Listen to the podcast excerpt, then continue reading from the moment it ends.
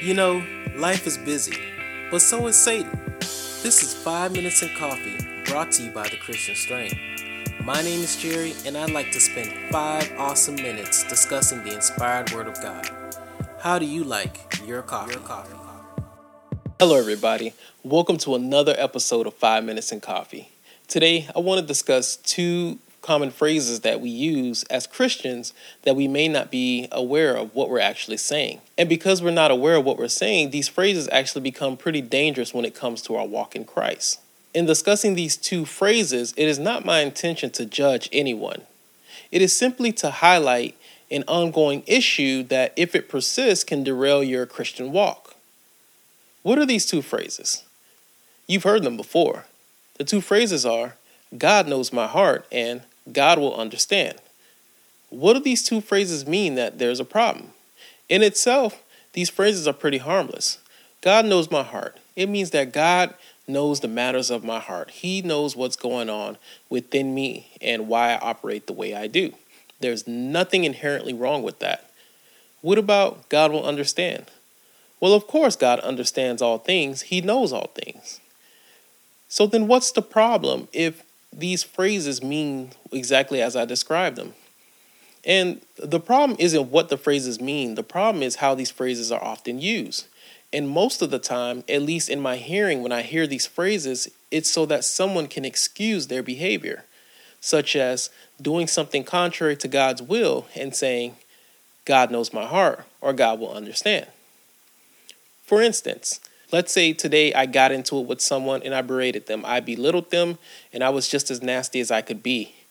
And then as I relay this story to a friend, I say, you know, I really went off on someone today, but God knows my heart. In this situation, yes, it is true that God knows my heart.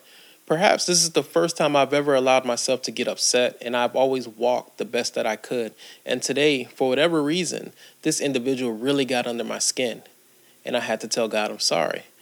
Or this is a habit of mine where I consistently get into it with others and consistently belittle them and berate them, and then I excuse myself by saying things such as, God knows my heart. That is where the danger is. It's the ability to continue to do something and then excuse it by saying, God knows my heart, as if this saying excuses us because God knows my heart, I can do X, Y, and Z.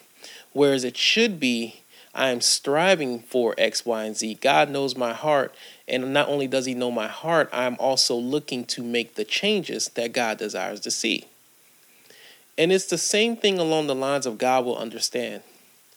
Today, for the umpteenth time in a row, I'm not going to church. God will understand. Today, I'm not going to do His will because He will understand. I'm just not with it today.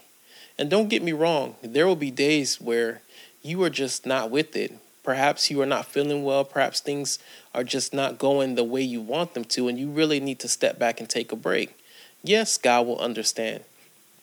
But if every time it is time for you to do something that God calls you to do, you walk away from it and say, God will understand, then what action do you have to show Him to show that you are genuinely following His love and His will for your life?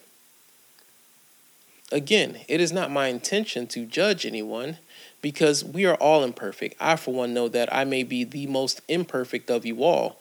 However, as brothers and sisters in Christ, it is my desire that we walk in unity with God so that we don't lose our salvation by simply excusing our behavior and taking the wide path instead of the narrow path which we are called to walk. I want to be sure that we are all doing our very best to be lights in this world.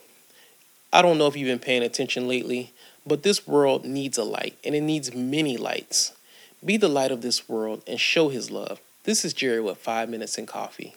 We've run out of time for this episode, but there is always time to please God. Stay connected with me.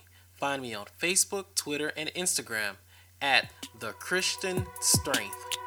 And we might just find time for another 5 Minutes in Coffee.